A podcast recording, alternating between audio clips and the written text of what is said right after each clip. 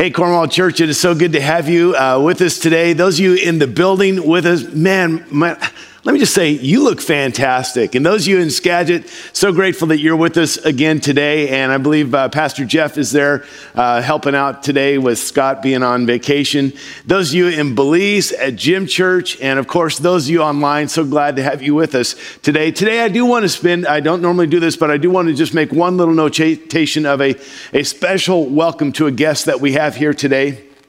That guest is called Summer. Yeah, summer actually showed up, and uh, here we go. It finally feels like summer is here. And now that the mercury has been hovering on either side of 80 for a couple of days, you can go into your normal uh, summer mode of complaining about how hot it is and, oh, you wish there was a relief. So, anyway, whether you're complaining or rejoicing in the heat and the warmth of this summer day, I am so glad uh, that you joined us today. If you were with us last week, we started our summer series looking at the book of Colossians. Colossians is a letter that Paul wrote to a church in a town that he had never visited. They're, these are people he's never met before, but he writes them this letter. And what's amazing is that while he's never even been to their church, the letter that he writes them is what many theologians would say is the most profound letter that he ever wrote. And as we saw last week, one of the key factors is to show the supremacy of Christ and the sufficiency of Christ. And at the end of our, our, time, or at our time yes, last week, I gave you kind of some homework uh, to take nine minutes and watch a video put on by the Bible Project. And if you were not able to do that or you forgot to do that, I want to again encourage you this week to spend those nine minutes. If you just Google these three words, read scripture, Colossians, it'll bring up a YouTube video that they put together. It gives you an overview, helps you understand the entire book in about nine minutes which is shorter than my sermons. So I would encourage you to do that. Uh, last week, I gave you some of the backstory, the, the setting, the, the context, who wrote it, who it was written to, where was this town, what's the history of this town, how did the church get started, what were the issues, all that. And, and it, was, it was amazing stuff that of, of this town and this church in, in uh, Colossae. But I want to spend just a moment giving you a backstory behind the backstory.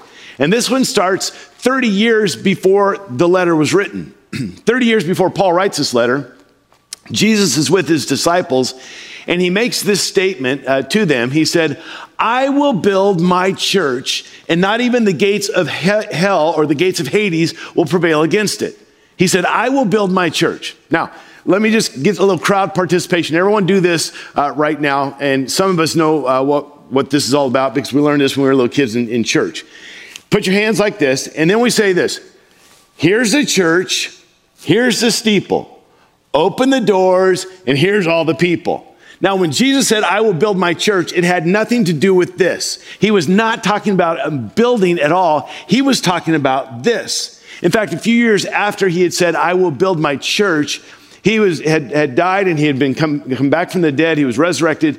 And he met with his disciples and he gave them these words. He said, All authority in heaven and on earth has been given to me.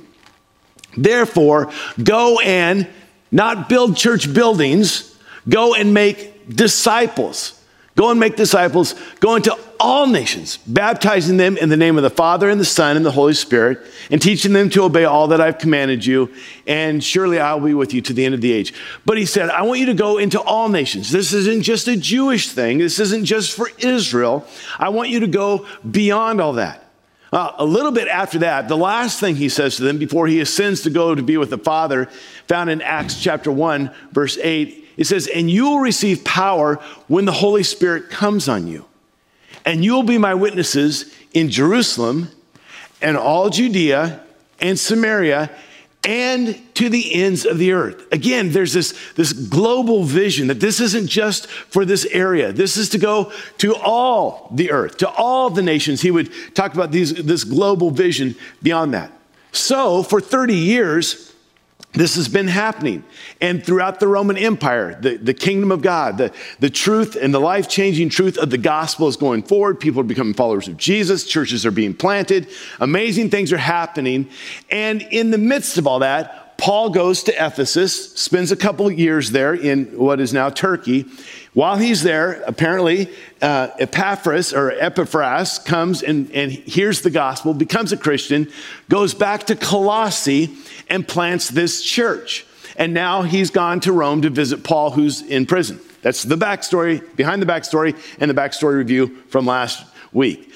So Paul writes this letter. And in this letter, early on, he reminds these people that he's never met before of the global vision that Jesus has and how they play a part in the fulfillment of this vision that Jesus had about going into all nations and, and going into all the world.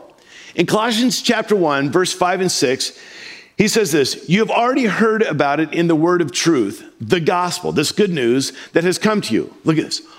All over the world, this gospel is bearing fruit and growing just as, it has been doing among you since the day you heard it and understood God's grace in all its truth. All over the world, he says, this gospel is it's, it's bearing fruit and it's growing just like it's done with you. Now, Jesus is not the only one that's ever had a global vision to let's impact the whole earth. In 1930 ish, in the 1930s, there was an airline that started and they had a global vision. The airline uh, was uh, called TWA and later referred specifically as Trans World Airline, that they were going to transcend the, the globe. They were going to have an airline that would, that would cover the whole earth. And it lasted for about 70 years, and that was their global vision. In the 1980s, there was a magazine that came out, TWS, Trans World Skateboarding. I used to look at this magazine because I was skateboarding. Trans World Skateboarding is the idea that, that this was not just a, you know, a Southern California thing. This was all over the earth, that these skateboarders, and they would you know, chronicle all this. And, it, and the magazine lasted 35 or 40 years.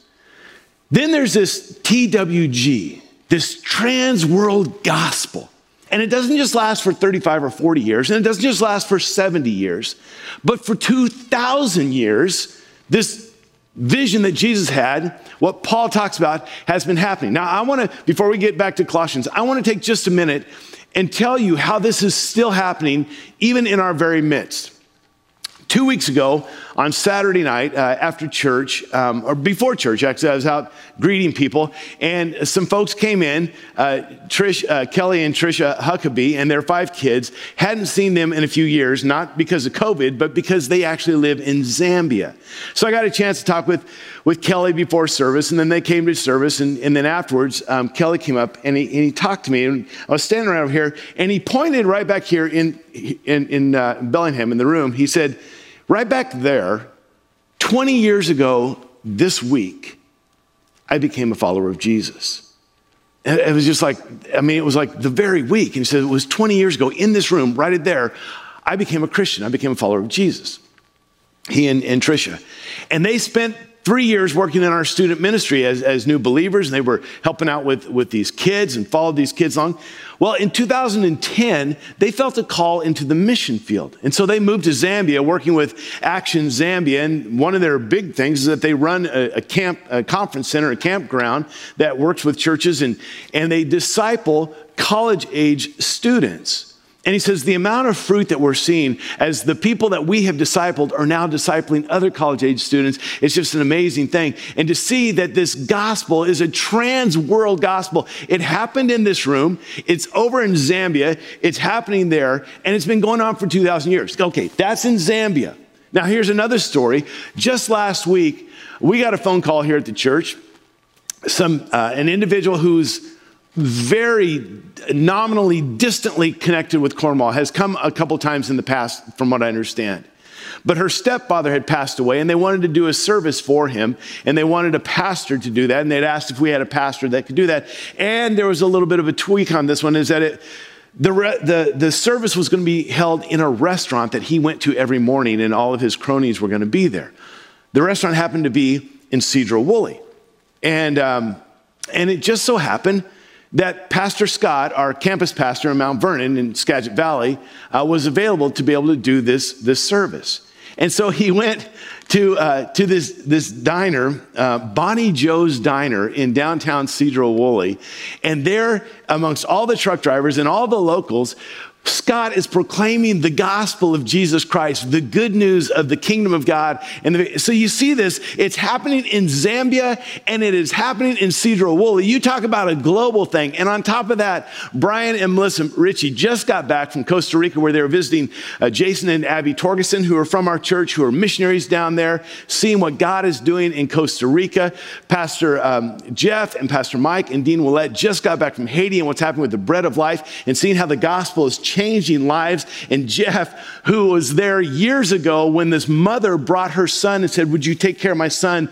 Jeff took him in his arms, has sponsored him. And Jeff said it was amazing now, years later, to see the sponsored child that he took from his mother's arms, who is now leading a prayer meeting and a worship service in Haiti. And I we just go on and on and on about this way that this, this gospel is going all over the world. The gospel is bearing fruit and growing just as it has been doing among you since the day you heard it and understood the, the, the, truth of God's grace. So here it's happening all over our world, but this has been going on for 2,000 years. It had happened in Colossae.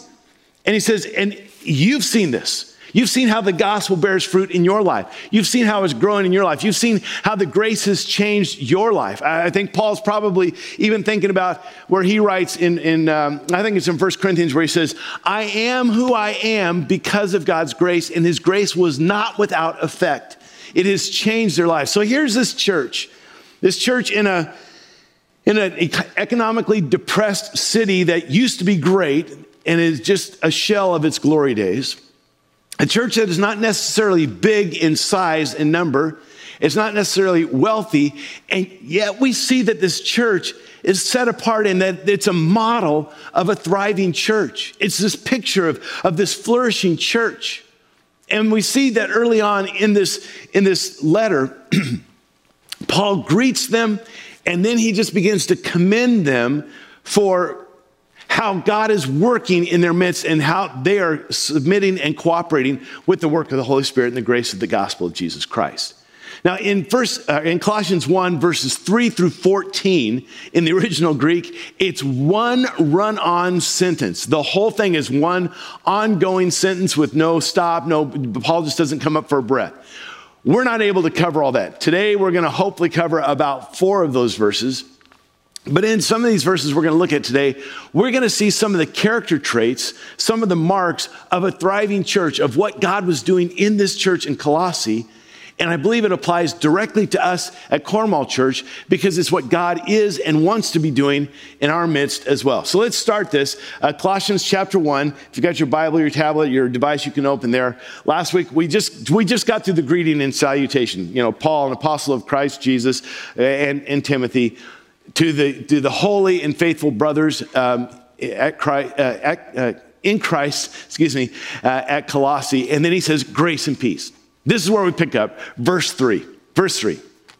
He writes this We always thank God, the Father of our Lord Jesus Christ, when we pray for you. Now, he says we. Who's we? So, well, okay, he talked about Timothy, so maybe it's him and Timothy. Well, yes, but it's more than that. And at the end of the letter in chapter four, and we may or may not get to it later in August, but he talks about those who are sending their greetings. It's not just he and Timothy.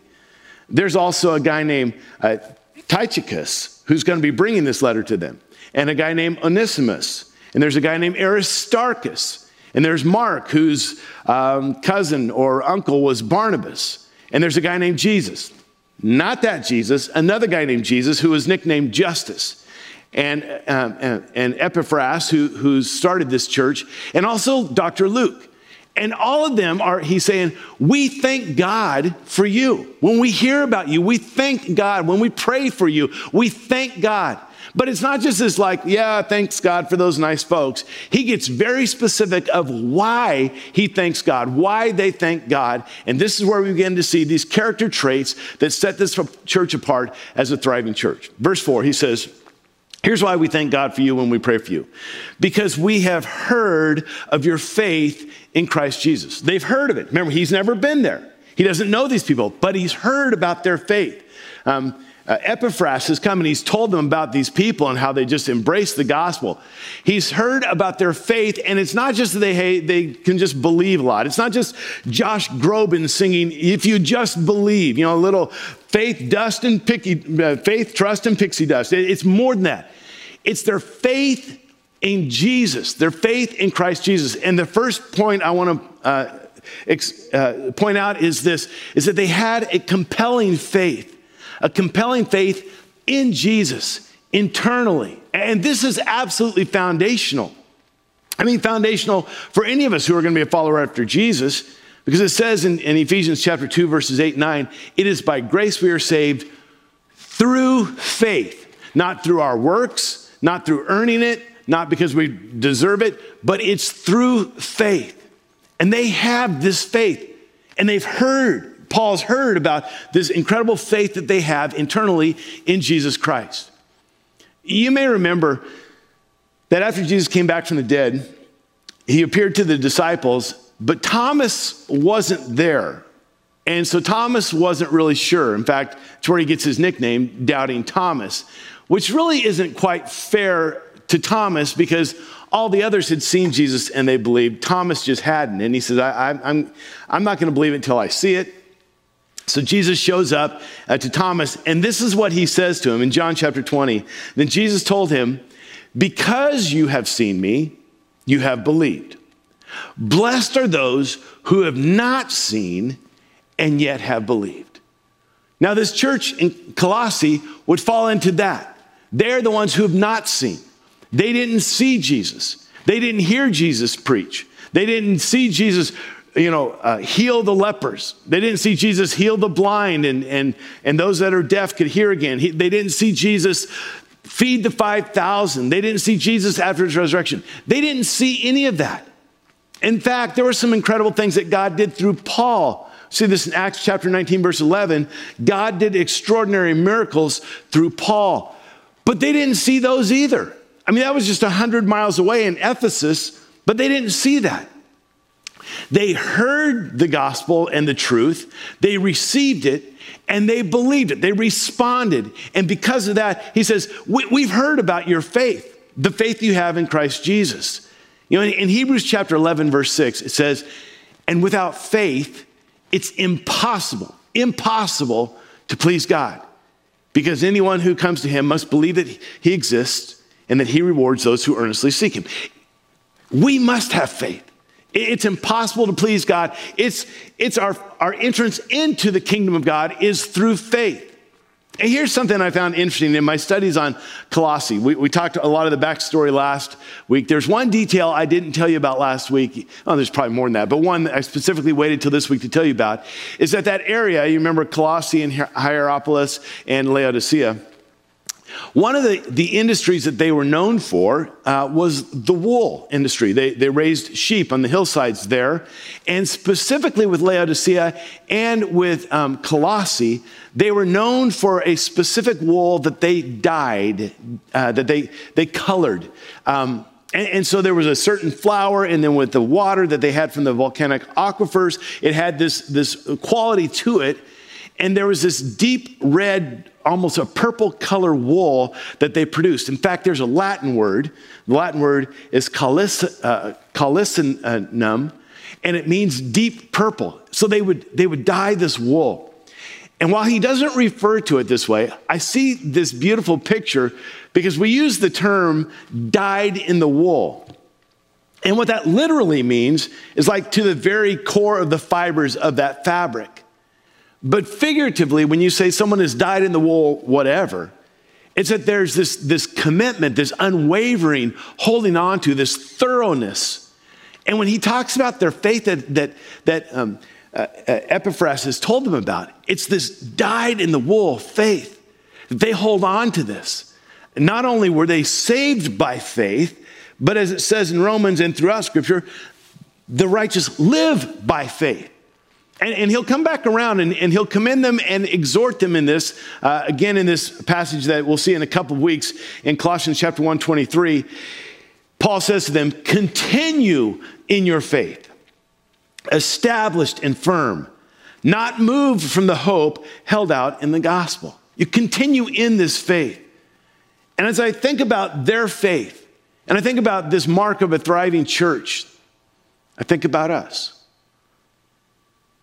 That in our faith, we're called to not only be born into the kingdom of God by faith, but to live by faith and to stand in faith and let nothing move us. And there's a song uh, here in Bellingham that we learned a couple weeks ago, and the lyrics go this way Christ is my firm foundation, the rock on which I stand. When everything around me is shaken, I've never been more glad that I put my faith in Jesus because he's never let me down. He's faithful through generations, so why would he fail now? He won't. Christ is my firm foundation. And this is the characteristic that initially sets them apart as just this flourishing, thriving church to be a model, is that they had this, this faith, this compelling faith in Jesus internally. But that's not it. That's not the end of it. I mean, that was just the start. He says, because we've heard of your faith in Christ Jesus and of the love you have for all the saints. Not just the saints that are easy to love, not just the saints you really like, the love for all the saints. And what you see here is that they have a complete love, the complete love of Jesus externally, like it's, it's going out to others. And I hope that this goes without saying because Jesus was so unbelievably crystal clear about the importance, the utmost importance of love for his followers in his kingdom, in his body called the church.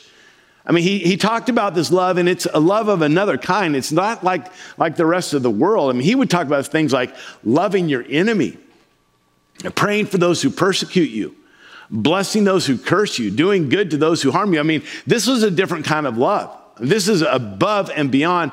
And he would teach it over and over again. But not only would he teach it, he would model it. I mean, it's how he lived his life when he loved those who were far from God. People that, that disagreed with him theologically, he still loved them. Uh, people that maybe disliked him, he still loved them. People like the tax collectors, who were seen as these outcast, antisocial, rebellious thieves, or the prostitutes who were morally bankrupt, or maybe those who would deny him, like his own disciples and he loved them. And he calls us to love the same way. He always has. And he says, This is so important that you would love people even if they're not like you, even if they don't think like you, or believe like you, or vote like you, or live like you, even if their lifestyle happens to disgust you. You love. On the night before he was uh, crucified, he's in the upper room with his disciples, and he knows that Judas is going to betray him. He knows that Peter is going to deny him, and he knows the others are going to desert him. He knows that. He knows it's going to happen. And yet, in the upper room, it says, having loved his own, he now shows them the full extent of his love. And yes, he washes their feet, but he also is going to show them the full extent of his love by dying on the cross for them. In that context, in that setting, knowing what they're all getting ready to do, he tries to make this point so clear yet again. In John 13, verse 34, he says, A new command I give you love one another as I have loved you, so you must love one another. The way that I have loved you, the way he's going to show them his love for them, the way that he has loved us. He says, That's how I want you to love one another. You know, companies, corporations, businesses will spend millions and millions of dollars branding their company. Um, you know, if, if they can have a brand that is recognizable, I mean, it is so invaluable. So that uh, you get to the point where you see a swoosh, you don't need any words, you already know the logo means Nike.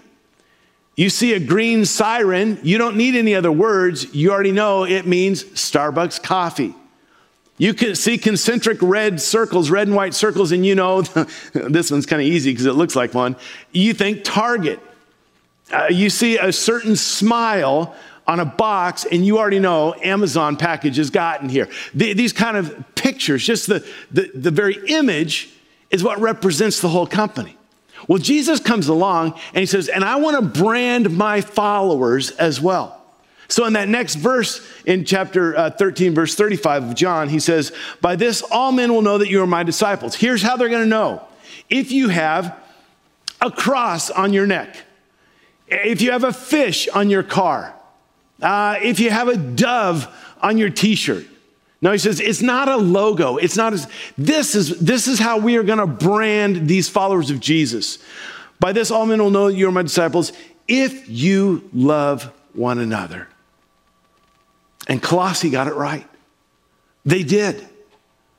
They had this complete love of Jesus externally. And what about us? What about us at Cornwall Church? Is that what we're known for? Uh, when people say, oh, Cornwall Church is the first thing they think, oh, that, that's that group that just, they're so loving. It doesn't mean that we have to agree with everything. Doesn't mean that we have to celebrate everything. What it means is that we love the way Jesus does.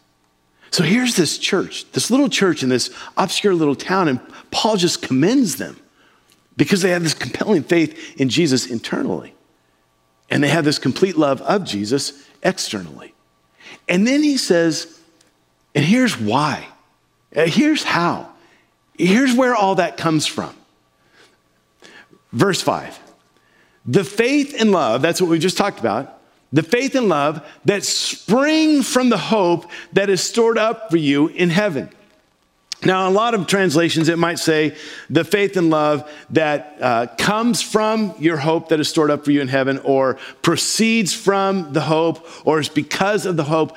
Only the NIV uses that word spring, and, it's probably not the greatest translation, but I love it. And here's why. So when I think about it, he's saying you've got faith that is compelling, you've got love that's complete, and it just springs like you can't hold it back. It just springs from this hope that you have. And when I think about that spring, I mean, my, my thought goes to Tigger. I mean, you remember Tigger from Winnie the Pooh, you know? There's a, that uh, bouncy, trouncy, ouncy, bouncy, fun, fun, fun, fun, fun. But the most wonderful thing about Tigger is I'm the only one. Here's this Tigger, and he's just bouncing around. You cannot contain Tigger. He just springs around. His tail's a spring. And what I love about this translation of it is it says, Your love and your faith, it can't be contained. It just springs from this hope that is stored up for you. And what you see here is that they have a confident hope, a confident hope from Jesus eternally. It's stored up for you in heaven. Remember, they have got every reason in the world to be without hope. As we talked about last week, their economy has tanked and it's not coming back because the trade route doesn't go through their town anymore. Their city has or will be destroyed by an earthquake, and it may never ever be rebuilt the way it was before. Nero is the emperor, and the government and the, the persecution that will happen to Christians, the culture that they live in, religiously and non religious, putting all this pressure with all this false teaching, they have every reason in the world to be hopeless. And yet they have this confident hope. I mean, later in Colossians chapter 3, we'll get to this. I'll preach on this one in, in August, I think. He says to them, Set your eyes on things above, not on things of this earth. And the reason is because that's where your hope is. That the hope that they have is not that someday their economy is going to turn around. The hope that they have is someday Nero will be assassinated or overthrown, and there'll be a new, more godly, kinder, gentler, you know, emperor. Their hope is that the, that the trade route will come back. No, no, no. Their hope isn't on anything that this world has to offer. Their hope is held up for them in heaven, and it's secured there. In Hebrews chapter 6, it says this I love it. We have this hope as an anchor for the soul, firm and secure. Their economy is going to rise and fall, just as ours will. Governments are going to come and go. circumstances are going to rise. But there's something that's solid, and that's what their hope is. It's not what they're hoping for, it's who they are hoping in. What they're hoping for may or may not ever happen on this earth, but who they're hoping in, doesn't change. In Colossians 1:27, and again, we'll look at this in three weeks, but I just, and I, I referenced it last week. It says, To them, God has chosen to make known among the Gentiles the glorious riches of this mystery, which is Christ in you, the hope of glory. Christ in you. Remember, we ended last week about us being in Christ, but it's Christ in you. And that's the hope. That's the hope that can't be taken away. That's the hope that they hold on to. That's the hope of glory. The hope is not a what, the hope is a who. And how about us? How about us? I want to ask you is your hope in the stock market turning around, the economy being strong, being able to sell your house for 10 times more than it's worth? Is that where your hope is? Is your hope in a political party? Is your hope in the government? Listen, if you put your hope in anything other than Jesus Christ, somewhere along the way, it will fail you. It will disappoint you. They had this confident hope from Jesus for eternity. And so can we. We can be the most hopeful, and we should be the most hopeful people on the face of the planet. Not because we're ignorant about what's going on in our world, but because we have a hope in Christ Jesus. All right. So, so he, he, he just lays these three things out. These, and it's interesting because in Corinthians, he writes about faith, hope, and love, but these three remain. He's talking about this confident uh, hope that they have, this complete love that they have, and this compelling faith that they have. And then there's two other pillars I want to hit real quick before we go. Uh, verse 5 and 6, he says, You've already heard about in the word of truth the gospel that has come to you. The word of truth. Remember, they're surrounded by all kinds of false teaching. There's Gnosticism, there's the Jewish legalism, there's mysticism, there's all the spiritism, there's the, the humanism, there's all of this stuff. But he says, You've got the word of truth, and it's the gospel, it's the good news. It's what you heard from uh, Epaphras. He brought that to you. And so this church is built on the truth of God's word. Last week I said, we're not going to be arrogant, but we're not going to be apolog- apologetic about the role that Jesus plays as first and, and foremost and front and center and supreme and, and, and uh, sufficient.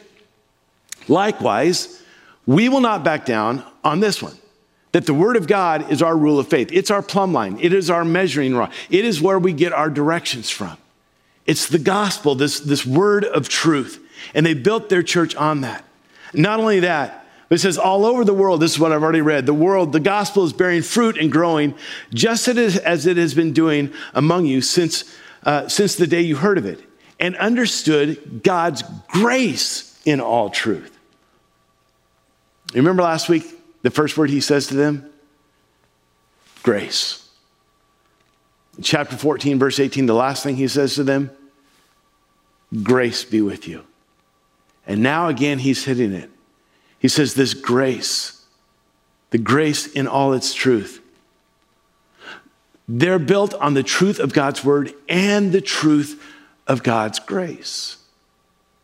And if you think about that, truth, God's word, and God's grace, the bottom line is they're built on Jesus, the supreme sufficient one.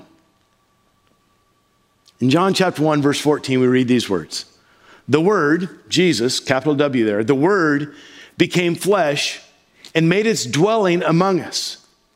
We have seen his glory, the glory of the one and only who came from the Father. Look at it, full of grace and truth. Both. So, this church in this tiny little town that Paul had never even visited is not mentioned anywhere else in the Bible. Maybe a small little congregation, not very wealthy, not, not very influential or impacting eh, by human standards. Paul says this church is a model. This church is a model for Cornwall Church to follow. This is a church is a model for every church to follow. Because they have this compelling faith in Jesus internally this complete love of Jesus externally, and this confident hope from Jesus eternally. And it's built on the grace and the truth of the word through Jesus. What a picture. That's what a church looks like. So, how about us, Cornwall Church? How about us? Would that be what people hear about us as a whole? Would they know that Cornwall Church is a church that is not only born on faith, but lives by faith, walks in faith, lives out love, not only has hope, but is, brings hope to this world, doesn't waver from the truth or grace? Okay, maybe you can't answer for the whole church. What about us individually? What about you? What about me? Because that's us, remember? Jesus said, I will build my church. How does he do that? You and I. We're part of his church. How is your faith and your love and your hope and your grace and truth? Let me steal some words from Peter. Said this in 2 Peter 3 18. But grow in the grace and knowledge of our Lord and Savior Jesus Christ. Grow in the grace and the knowledge of our Lord and Savior Jesus Christ. To him be glory both now and forever. Amen. That's our charge. To continue to grow in the grace that Jesus offers us, the knowledge that we would have a deeper faith, greater love, an unshakable hope in Christ. Let me circle back one more time and read this out of chapter 1, verse 6. All over the world, this gospel is bearing fruit and growing, just as it has been doing among you since the day you heard it and understood God's grace in all its truth. Grow in the grace and the knowledge of our Lord Jesus Christ.